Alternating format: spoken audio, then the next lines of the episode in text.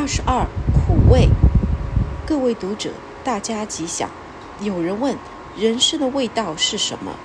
人生的味道，酸甜苦辣都有，但是一般人尤其感受深刻的是苦味。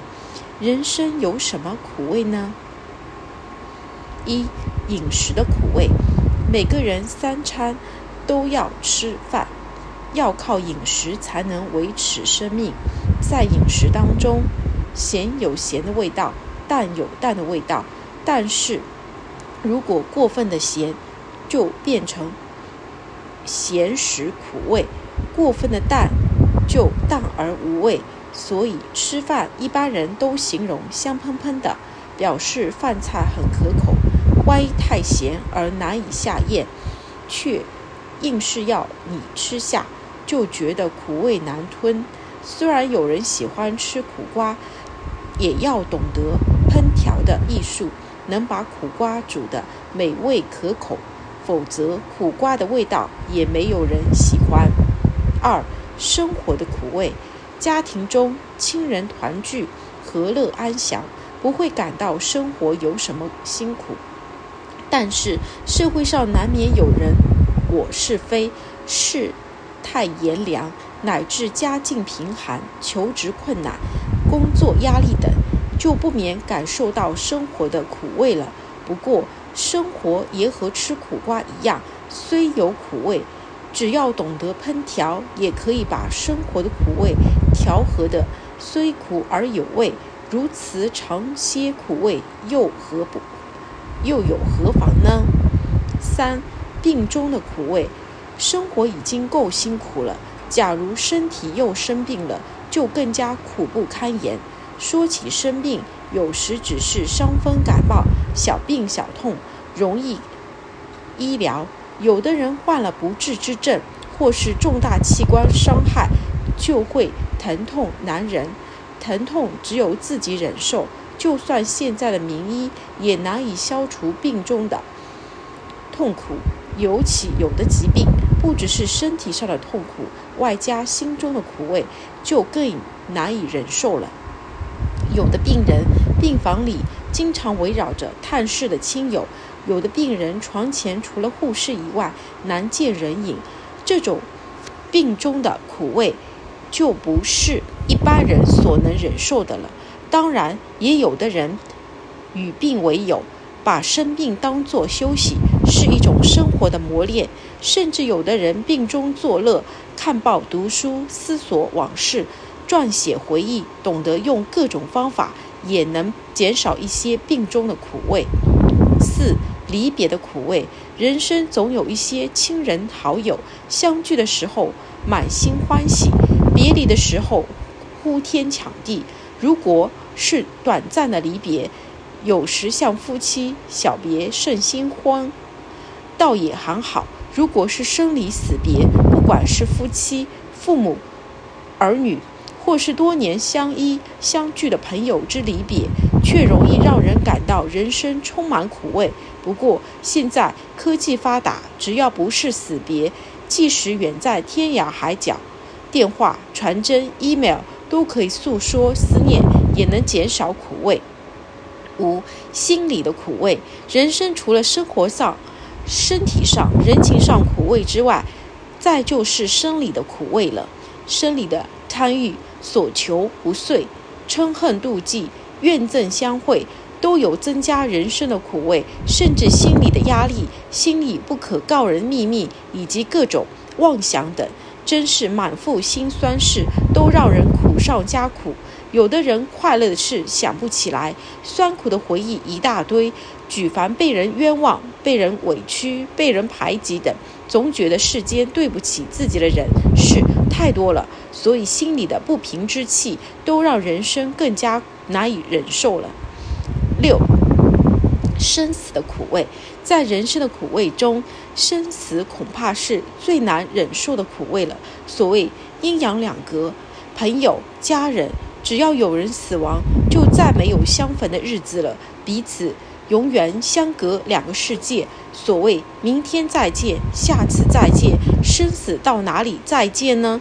昨天是同床共勉，昨天还同桌吃饭，昨天人在一起开话家常，今天就人天永隔了，怎不让人感到死别的苦味难受呢？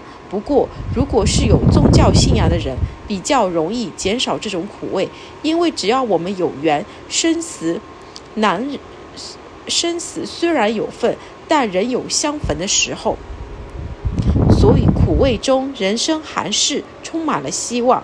二零零七年六月十九日开于《人间福报》。二十五，要什么？各位读者，大家吉祥。要什么？大至国家有国家的需要，小至人民有每一个人民的所求。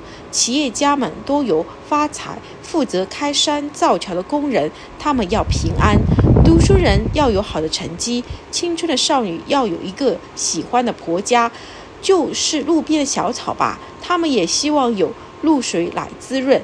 一些野生动物们希望有隐蔽的地方让它躲藏。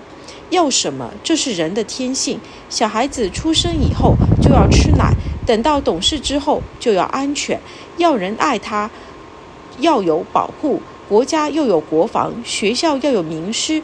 这个世界能满足我们的需要，才是可爱的世间。人到底要什么呢？一要面子。全世界人都知道，中国人是最要面子的民族。他可以把最喜爱的东西拿到当铺典当。也要风光的请一桌客人，表示有面子。有些人不惜万金找人巴结权贵，为的是能和权贵见上一面，感觉很有面子。中国俗话说：“吊死鬼差分，死要面子。”要面子还是好事。一个人就怕不要面子、不要脸，那就麻烦了。不知舔就是不要面子，要面子很好。但是不能死要面子，硬是穷要面子，有时过分还不如自然的好。二要钱财，人除了要面子，再者就是要钱财，因为有钱能使鬼推磨，没有钱就会没有面子，就会给人看不起。所谓富在深山有远亲，穷在闹市无人问。世间上哪一个人不爱钱呢？哪一个人不是为了钱财在辛苦在拼命？只要钱必须，只是要钱必须正当，总不能棺材里伸手死要钱。君子爱财，取之有道。当要的钱财如善财，进财可以多多益善。为了钱财，不但自己花用，还可以用钱财来救人救世，怎能说不要钱呢？黄金是毒蛇，但是黄金也可以是变卖成为物质，用来救灾，成为救苦救难的资粮。三要欢喜，现代人比较现实，也比较聪明，他可以不要横财，不要奖章，但是不能不要欢喜。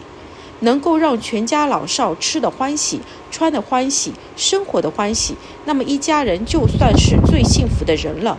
如果生活过得不欢喜，就算再有钱、名位再高，也没有意义。四要平安，要什么？人类为了生存，首先要得到现实的物质生活。当物质生活丰足了，就会接追求精神生活。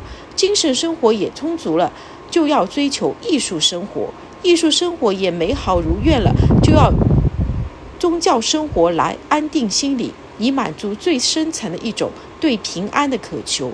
人需要平安，大人出门在外最挂念的就是家中小儿小女的平安；长大的儿女外出工作，他最挂念的就是老父老母在家中是否平安，尤其在战乱。或是自然界发生水火风震等天灾时，远方的亲人得到一封平安的家书，那可真是家书抵万金啊！人可以不要什么赏赐，不要什么富有，人只要能平安的活着，活着尊严，活得尊严，活得欢喜，那就和一般人。诉求的国泰民安、政治清明、经济繁荣、风调雨顺一样的需要，一样的美好了。二零零七年七月十七日刊于《人间福报》。